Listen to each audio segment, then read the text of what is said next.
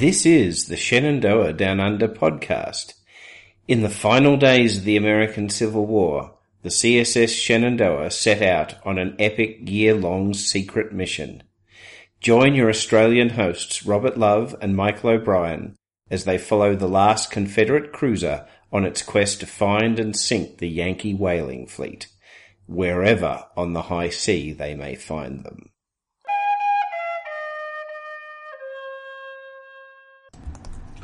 And hello, and this is Shenandoah Down Under, or Confederate Pirates Save the Whales, with a Robin Mob, a Robert Love, and Michael O'Brien. I'm Rob. That means I'm Bob. Good morning, Rob. Good, good, good morning, Michael, and uh, you know, all around the world.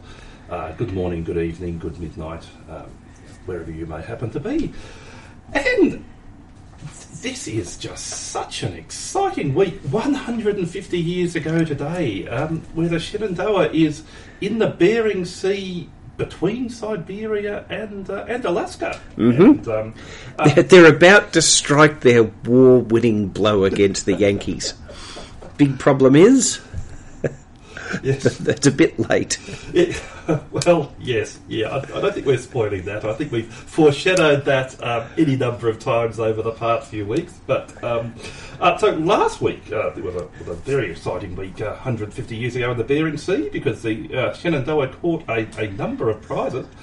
But this week is the, the the absolute the absolute big week. So um, They've seen whales and now they see sails, and the sails are whalers. They, they absolutely are. Now, now we um, now uh, before we start, um, I, I had a bit of feedback from uh, from listener Barbara, who um, I have to say I, I pay a lot of attention to her feedback because I'm, I'm married to her, um, and she was saying that we we seem to have um, pretty much. Um, Gone by the board uh, to our uh, amendations, uh, attributions, etc. Well, we better do a amendation to that then. yeah, yes, we, we, we had better. Um, so, now, now, quite some time ago, um, when uh, we were in actually Ponape, um, we, we read out a bit that uh, Midshipman Mason had written um, about the, the morals of the uh, the natives of Ponape, which um, to save the blushes, presumably of his mother and his sisters, you know, should he be killed in battle and his diary be returned to uh, to the south, was written in uh, in French.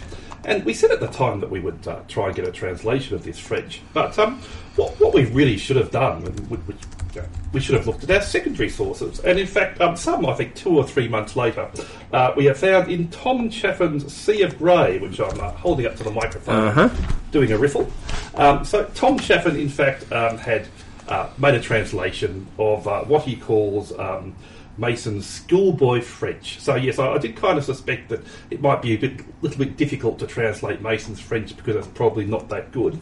Um, but anyway, so this is this is Mason's um, take on the uh, okay the the sexual morals of the Ascension Islanders. Um, in terms of virtue, there is none. It is a great honour to be the mistress of a white man. The young girls since the age of eight are all equally mischievous.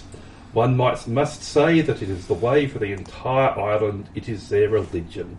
Upon arriving on the whaleboat, I found thirty or so women who were entertaining themselves on the decks of the whalers.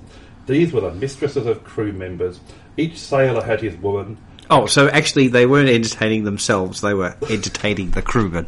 Oh, I think they were To, entertaining. to be technical. I, I think they're entertaining themselves on, on deck. Um, the captains and the officers of these ships always chose the daughters of the, the kings or chiefs. Well, well, quite right too. They, they, they are the captains.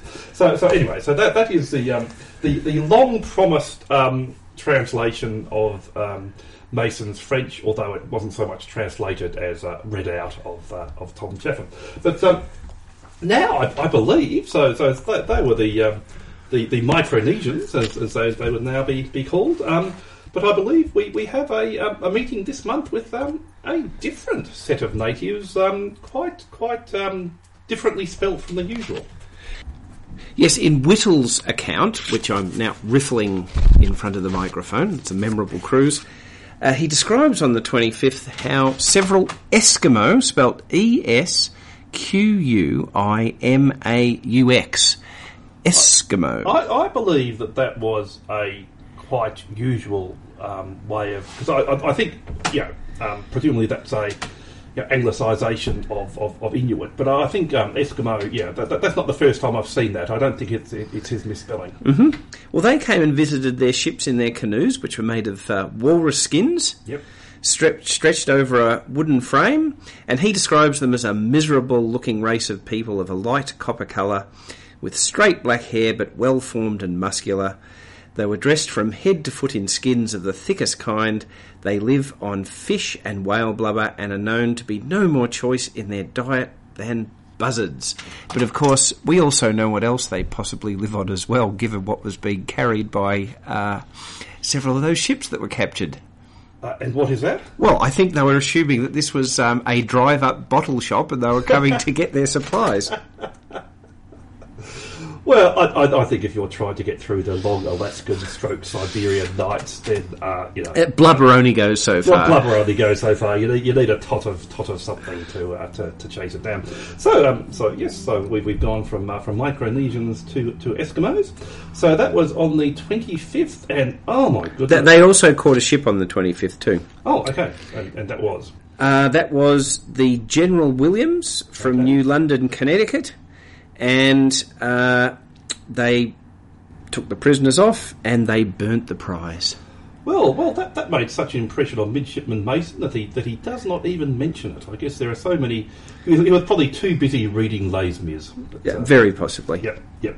So that the, the, the next big day was the um twenty sixth. Yes, on the 26th, they noticed five sails and uh, went in chase and took possession of uh, four of them um, the General Pike, the Gypsy, and the Isabella. And they decided not to capture the fourth ship. That was known as the Robert Cummings, or in brackets here it's the Benjamin Cummings, so possibly. Uh, Mr. Whittle got the got the Uh, name wrong. Robert Benjamin, yeah, Yeah. very similar. Know, Um, I, I, I, I can't. You know, the number of times I've been called Benjamin is just just absolutely legion. Yeah. So uh, they decided not to capture that ship for the very good reason that it had smallpox on board. Well, yes, and, and presumably if Midshipman Mason has been reading through um, Dickens, he would have got to Bleak House, where of course Esther Summerson uh, gets smallpox, and uh, it does her a whole lot of no good. So yes, you, you would not want to. Although I'm, I'm surprised that more more of the prizes didn't say smallpox, smallpox. You probably they would probably send surgeon Lining over to to. You know, make the uh, smallpox sufferers exhibit their weeping sores. Yes. So, yeah, yeah. So at this point, they have something like 300 prisoners. Okay. So we've got uh, the tween deck full of prisoners. Yes. We've now got um, crew from the whalers being trailed behind in longboats. and, oh gosh, that must have been must have been fun for them. Well, they were whalers, so they were probably tough. But um, yes, it would be. Well, yeah, I wonder if they gave them any of the, the supplies from the Abigail. I wonder if they got a tot of warming rum to, to give them hypothermia. Because that, that would have been the treatment for hypothermia in those days a, a nice bit of alcohol to um, to make you die drunk. So they let the Robert Cummings or the Benjamin Cummings, whatever it was called, uh, go. Yes. Quite wisely. They probably stayed upwind of it as well. The General Pike, being the slowest, they decided to bond her and put all the prisoners on board, and that amounted to some 300 people. I, I think 300 prisoners on, on one whaler, that, that, that's, that's quite a lot of people. There was, uh, I remember when we were uh, talking to uh, Dr. Justin Vance Oh, yeah. about this, he had mentioned that there were complaints about this because they were uncertain whether they'd be able to uh, oh, get oh back. dear. Uh, yes, Captain Waddell made a rather unfortunate comment, didn't he? He did indeed. Uh, Which, yeah. which was uh, well, that they could descend to their traditional cannibalism if uh, if it got to be a problem, which is a, a very caring comment, you'd have to say. Oh, well, yes, okay. So, um, um, spoilers. Good news: they did actually get back safely to Oh, to Hawaii. The these three hundred whalers, uh, of whom many were in fact Hawaiians. and and probably then joined the joined the uh, the sugar trade, which, as Justin Vance said, went gangbusters after It, after the it War. absolutely did. So yes, so they set fire to the uh, other ships that they captured, put the three hundred men on board the the General Pike, very cleverly picking out the slowest of the ships, Yes, so so- that they so couldn't couldn't warn anybody else. Get away and warn them. Yes. And so they're now got rid of most of their prisoners, so that's all, all of their prisoners, so that's really good. They've got lots and lots of provisions. Uh, the weather is foggy and calm, and they've got two more sails on the horizon to capture, so things are going very well. So, look, okay, now, now, foggy and calm. Now, now, th- this might be the point to um, actually do a bit of a um, a current uh, weather report for um, St Lawrence Island. So, Okay. So they saw the um, the Esquimau with a Q um, off St Lawrence Island, Yeah. which is uh, in Alaska. And through the through the wonders of the internet, I've looked up, and it's a brisk uh, seven degrees centigrade in Mm-hmm. St Lawrence Island at, at today. Um, In the middle of summer, yes. in the well, and, and again, it, again, it's it's in the middle of winter in, in suburban Blackburn South, and it's a lovely sunny eleven degrees. So once again, the middle of winter in Melbourne is warmer than the, the middle of summer Yes. in Alaska. Uh, however, there's uh, for Saturday, which. Um, I think would probably be the fourth of the fourth of July, two thousand and fifteen. So if you're if you're planning your um, Fourth of July celebrations in St, St Lawrence, the uh, forecast is for a sunny and warm twelve degrees Celsius. So so St Lawrence might in fact be warmer than Melbourne uh, this Saturday for Fourth of July celebrations. But but, but the fog now the, the, the fog the fog was both the friend of the Shenandoah and their enemy because um, uh, you know sometimes the, the fog hid them from their prey, but sometimes it hid the prey from them. So, what did they uh, construct to Okay. uh, help themselves out to see if they could see people further away? Well, okay, so the, we're quoting here from uh, Midshipman Mason's uh, diary from the 27th of June, because my goodness, um, you know, there, there are some weeks where, there, there are no diary entries at all, which is always a bad sign for our podcast when Mr. Whittle and Mr. Mason have nothing to say, because that's when we uh, start talking about the weather in Blackburn Southmore. But um, Tuesday, June 27th, this morning we had quite a breeze. The first little puff we have had up here. There were some seven or eight vessels in sight, but did not attempt to take any of them for fear of frightening off the others. For with the fresh breezes, some of them would certainly have given us the slip. Because, of course, um, the Shenandoah has the, the fantastic advantage of being a steamer, so and, and none of the whalers are. So if it's if it's if there's no breeze, then they can just go from boat to boat and, and take their pick. So con- to continue with uh, Midshipman Mason, um, as I have said, we made no attempt to capture the ships in sight. The wind was from the, the north, and of course adverse for us all. But our friends were, to windward beating up, so we stopped steaming, hoisted our propeller, lowered our smokestack, and made sail. Moreover, to disguise ourselves the more. We sent up what the whalemen call a crow's nest, which is simply a frame, something like a box, into the four topmast cross trees covered with canvas to protect the lookout. This gave us quite an oily appearance. All day we worked up to the north and being a sharp clipper gained rapidly on the vessels ahead. Um, I have to say, I don't know that just putting up a crow's nest would make um, an extreme clipper like the Shenandoah actually look all that much like a whaler. It might from a long distance, I I suppose suppose. if you, if you could only see the, uh, the the very top of the mast, it's interesting. I, I actually thought that cro- that all ships had a crow's nest, and it was a, a perfectly normal thing. But um, clearly, given that Mason is You've- you've- explaining what a crow's nest is, that um, it was actually particularly a, a, a whaler kind of thing, which makes sense because they, they want to be going there she blows, There she blows, whales yes, off, yes. off the port bow, etc., etc., etc., and um, you come down to claim your gold coin of Captain Ahab. Um, but uh, but there you go. So it, it, wasn't a usual thing. So well, that was that was a twenty seventh. So that they, they Yeah, on the 27th as well, uh, Whittle has a bit of reflection. oh about um, about Patty. No, no, actually, interestingly, he has a bit of reflection about what they're doing, which is, you know, finding ships and burning them. Uh, does he have moral qualms, or is he, well, he does, which he quickly he quickly, uh, quickly get over ta- them? gets over them. Yes. Um, he says that um, they're going to wait till it falls calm and then pounce on them because, of course, they can do that with. they are a wolf among the fo- uh, uh, Yes. among the flock?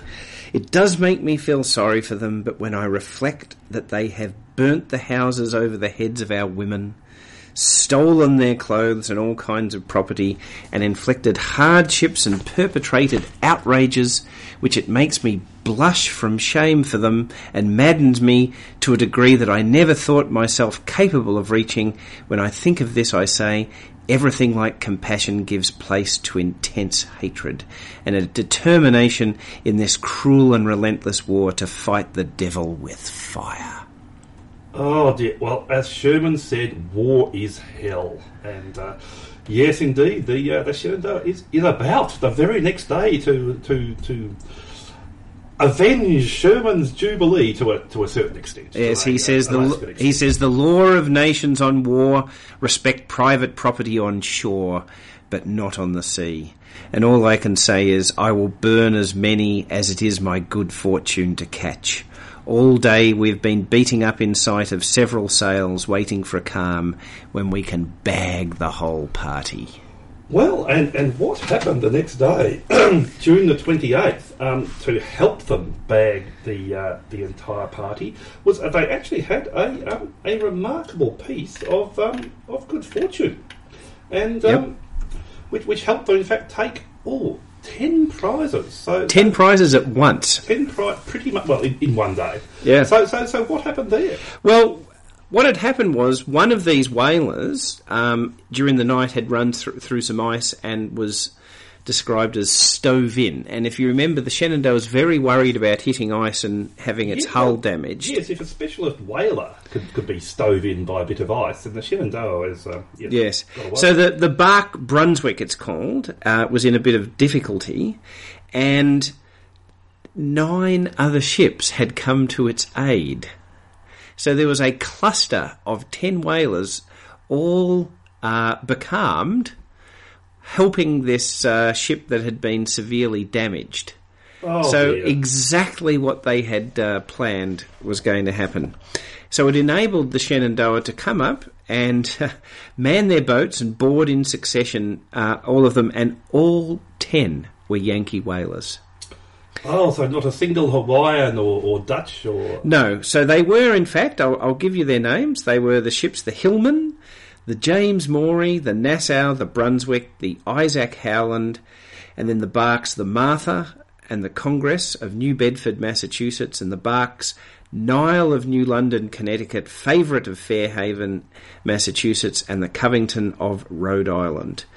Um, so the James Maury, very interestingly, had a lady on board. She was the widow of the captain, Uh, yes, the, the widow. Captain Grey. the widow and, and um, Captain Grey, I believe, had actually died on the voyage. He had died on the voyage, and uh, as a result, uh, Captain Waddell decided to be chivalrous. Well, that's that's excellent. Um, now, now, now, but I believe there was another rather more bizarre circumstance about he was still on board. Um, yes, this this goes back to that um, old saying about um, Admiral Nelson. Yes, yes, because he his body was preserved in a barrel of rum. Yes, or brandy, or whatever the alcoholic beverage was. Yes. Um, so so too was this captain as well. So you could tip the captain, I guess, by um, going in there pay and your respects. pay your respects. uh, the, the the urban legend, of course, is that by the time that uh, Admiral Nelson's uh, barrel with his body in it got back to to Blighty, the barrel was empty. yes, we, we wouldn't have done a whole lot for the preservation of his remains, but, uh, but anyway. So yes, so, so the, the poor widow had um, her husband on board in a barrel of whiskey, and uh, Waddell decided. Uh, I think he's in, in his memoirs. He says he, you know, he said, told her something noble about the Confederacy does not wage war on women. he sent he sent a message to the unhappy woman to cheer her up. No harm should come to her on the vessel, and that the men of the South never made war on helpless women and children. Although an example to the contrary had been set by their northern enemy, we preferred the nobler instincts of human nature. Oh well, yeah, okay. I, I think you could probably find a few contrary examples if you looked. Um, but uh, let, let, let, let's on, on, on this uh, on this day, let's just let's just take that at face value. And uh, anyway, he, he did he did let her go. so- He bonded the Maury for thirty-seven thousand dollars. Oh yeah, yeah. So, so, so the widow still had to come up with thirty-seven thousand dollars when the Confederacy won the war, but uh, but uh, okay, she's bonded. Uh, that also enabled them to uh, offload the truly enormous number of prisoners Oh yes, by by then. onto this, and uh, I believe there was a second uh, ship that was also um, Yes. uh, given the prisoners, and then the rest they burned. Well, and apparently that the site, because I, I, I believe they're actually uh, within sight of land uh, in Alaska at this point, and uh, apparently the site of eight eight vessels burning throughout the night was uh, Soaked with whale oil. Yes, yeah, I think uh, uh, yeah that was apparently a, a, a quite amazing sight. Although unfortunately, um, you know.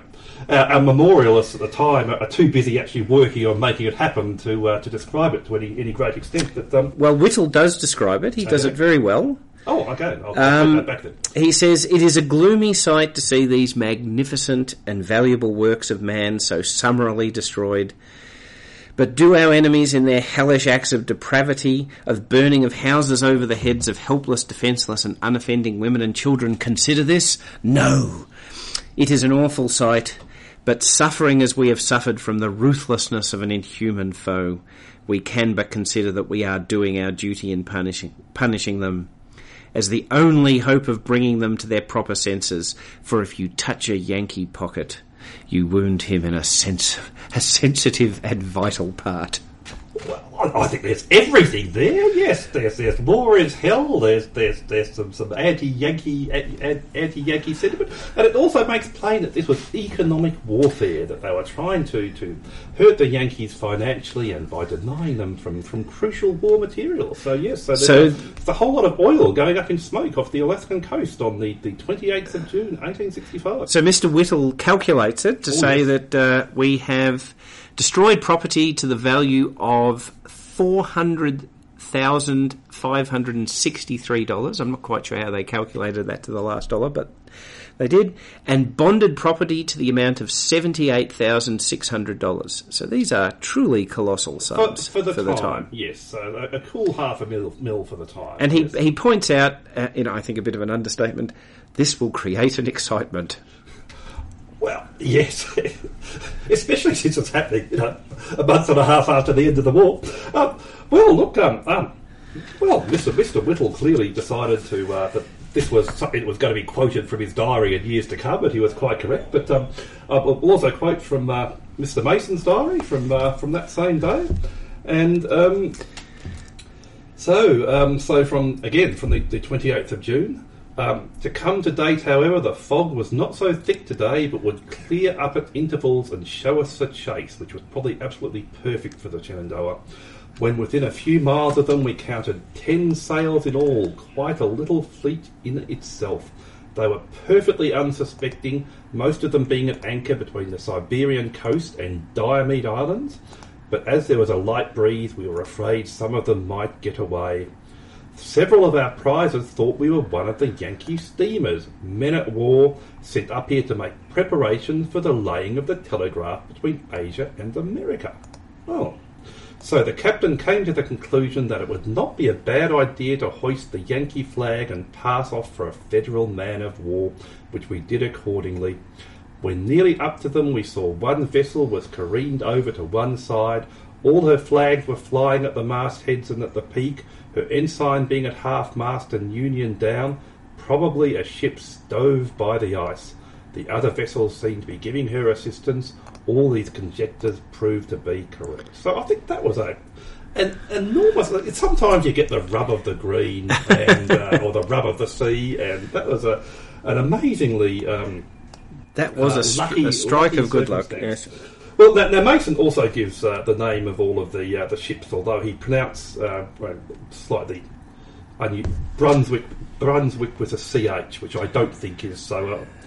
Uh, uh, yeah, I don't think it's a correct spelling.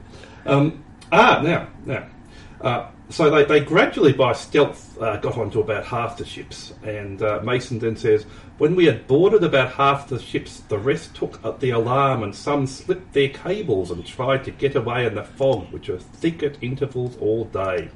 One or two captains, more brave, or to speak correctly, more drunk than the rest, threatened to throw harpoons and bomb lances into Ooh. our boats. I presume so. Bomb lances presumably are explosive harpoons for getting whales, which could probably be, be very nasty. You probably wouldn't want to be hit by one, Yeah, no. would- well, I think especially if you're a whale. Um, but the drawing of a pistol or the pointing of a rifle gun soon brought these misguided individuals to their senses. Before 8 o'clock pm, we had nine vessels burning in sight, including the Waverley, and two bonded vessels loaded with the crews and officers of the burnt ships. A good day's work, for we captured more ships today by two than the Georgia in her whole crew. Oh, take that, Georgia. Um, except um, no, no mention of the Alabama because I think they're they're still about uh, they're not halfway to what the Alabama has. But uh, and again, uh, spoilers that, that's about as much as they get. But um, anyway, uh, so uh, Mason finishes off. The great trouble about these whalers is that they have such large crews that we are obliged to bond one out of every five or six to carry off the prisoners, where a merchant ship of the same size would have from 10 to 12 souls on board, a whaler would carry from 30 to 40 all told, a tremendous difference. I am tired to death after today's work, having boarded and burnt three ships. The last one we had to heave up her anchor, tow her off with boats, clear off the James Maury and drop anchor again before burning her. I am happy to say I have all night in and expect to enjoy it to the utmost. Um, no doubt, reading Les Mis. Yes, Oh, of course. yes. Yeah. Well, what a what a day! Yeah, and, and the next day is exciting in its own way as well. They don't capture any ships, but they do do something uh, rather significant Well, for the for the cruise. They, they do something rather significant for the cruise, um, but also rather foolhardy. It has to be said. Yes. Um, now, what had happened is they they very much suspect that uh, they've got greedy. They've caught ten. They love it. They want the rest. They've got whaley fever. They're salty and oily, and one's just never enough. and they they hear that some other twenty whalers have slipped away and gone up into the Arctic Sea. which is, as it turned out, actually a very good place to hide from this. Yes, so above the Arctic Circle to, to get away from this uh, the depredations. So the next day they decide to go after them. Yes, so, so again from uh, from Midshipman Mason's uh, journal. So Thursday the 29th, and, and then we'll have a bit of Whittle because uh, yeah. Uh, this morning, a bright, sunshiny day, we steamed fairly into the Arctic, seeing both continents as we left the Straits after steaming about 30 or 40 miles. So th- this is why um, Sarah Palin says you can see Russia from my house. Ah. Although, in fact, I believe it was Tina Fey who said that. Um, I, it was yes. You you can technically see Russia from United States territory. It's this little bald island on the very probably, end of. li- probably Little Diomede Island. I think it might be, I think Little Diomede Island is next to Big Diomede Island, which and- is the Russian one. which is the Russian one. So, so yes, so you can probably. In fact, I think there's often an ice bridge between the two. So there are probably times in winter where, if you're foolhardy, you can walk from um, Ah. from America into Russia. But they probably don't like you doing that. I, I, I wouldn't try that myself. Um, Okay, so um, uh, after steaming about 30 or 40 miles into the Arctic, we met with a field of ice. Funny about that, which we might have gone around in all probability. But we turned around and steamed. oh, Mason yet again complaining that they're turning tail just when things Oh. get tough. So that in reality, we were in the Arctic Ocean proper, not more than eight or ten hours at the most, and captured nothing there. I was sorry to see the old ship go back so soon, for I wanted to see the work well done after such a good beginning. It was certain that more than twenty vessels had gone up ahead of us, and Manning, who by the way has been made a master's mate and has acted as a sort of pilot for us here, said he was certain that if it had been a fair day we would have seen some of those fellows ahead, ahead, but the captain would neither wait there for a clear day nor try to get around the ice, but turned around. Oh, poor Captain Waddell just, just, you know, not wanting to go around massive fields of sea ice in a ship. Well, well, given he's just watched the Brunswick, a whaler that's designed to go through ice stoved in, you can understand it. I, I can kind of understand that, but uh, anyway, um, Yeah, well, Whittle, Whittle, No no doubt, again, he would be saddened and chastened to know that his midshipman does not totally approve of his actions. Yeah. Whittle does. Um, he he notes here that they put the mats, you know, the, Ah, the, yes, the- yes, the, what uh, we think were the fine carpets over the front of the ship to protect themselves. But then they ran into a uh, French ship and a Hawaiian ship who had again repeated the news that Lincoln was dead and Lee had surrendered, which must be very vexing to keep hearing that.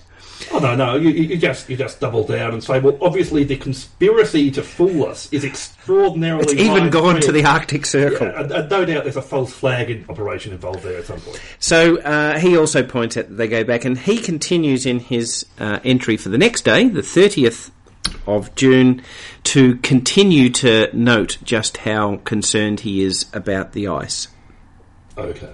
Yes, yes. Well, Mason Mason also mentions that um, steaming to the south all day saw large flows of ice, went to the west to avoid them this morning, and yes, passed a French whale ship, a Hawaiian brig, the Kohola, and the bark Robert Towns, all of them working to the north. So all of these, this Hawaiian brig that they can't they can't attack, will be going north and no doubt saying, "Oops, there's a Watch out, Confederate- there's watch, pirates." Watch out, there's there's there's um, a Confederate warship that will that will sink you. So. Um, Wow! Oh, oh, what a what a what a week it was! One hundred and fifty years ago today. The, the biggest week we have to say for the Shenandoah of, their, of their entire cruise. yes, um, yeah, that that does have to be said. You could say that this was the last flaming high water mark of the Confederacy. Literally, metaphorically, and, Figuratively, uh, yes, in, and- in, in, every way, yes. and uh, look, I, I guess you can say it's probably the, it wasn't the last shot of the war because I think uh, Mason certainly supports the argument that the last shot was a few days before, and that um, all they needed to do with the he says drunk waiting captains was, was point a pistol at them, uh, but was certainly um, the last action of the uh, of the American Civil War. That was it, um, 150 years ago today. Anyway. And um, 150 years later, uh, this has been um, Shenandoah Down Under, or Confederate Pirates Saved the Whales. Well, they certainly saved a few whales uh, this week. There would be a lot of very relieved whales after that, Ah, if, well, if only they knew. If, if only they knew. And uh, so, so this has been. Um, yeah. I'm Rob, Uh, and I'm Mob, tally ho. and ahoy!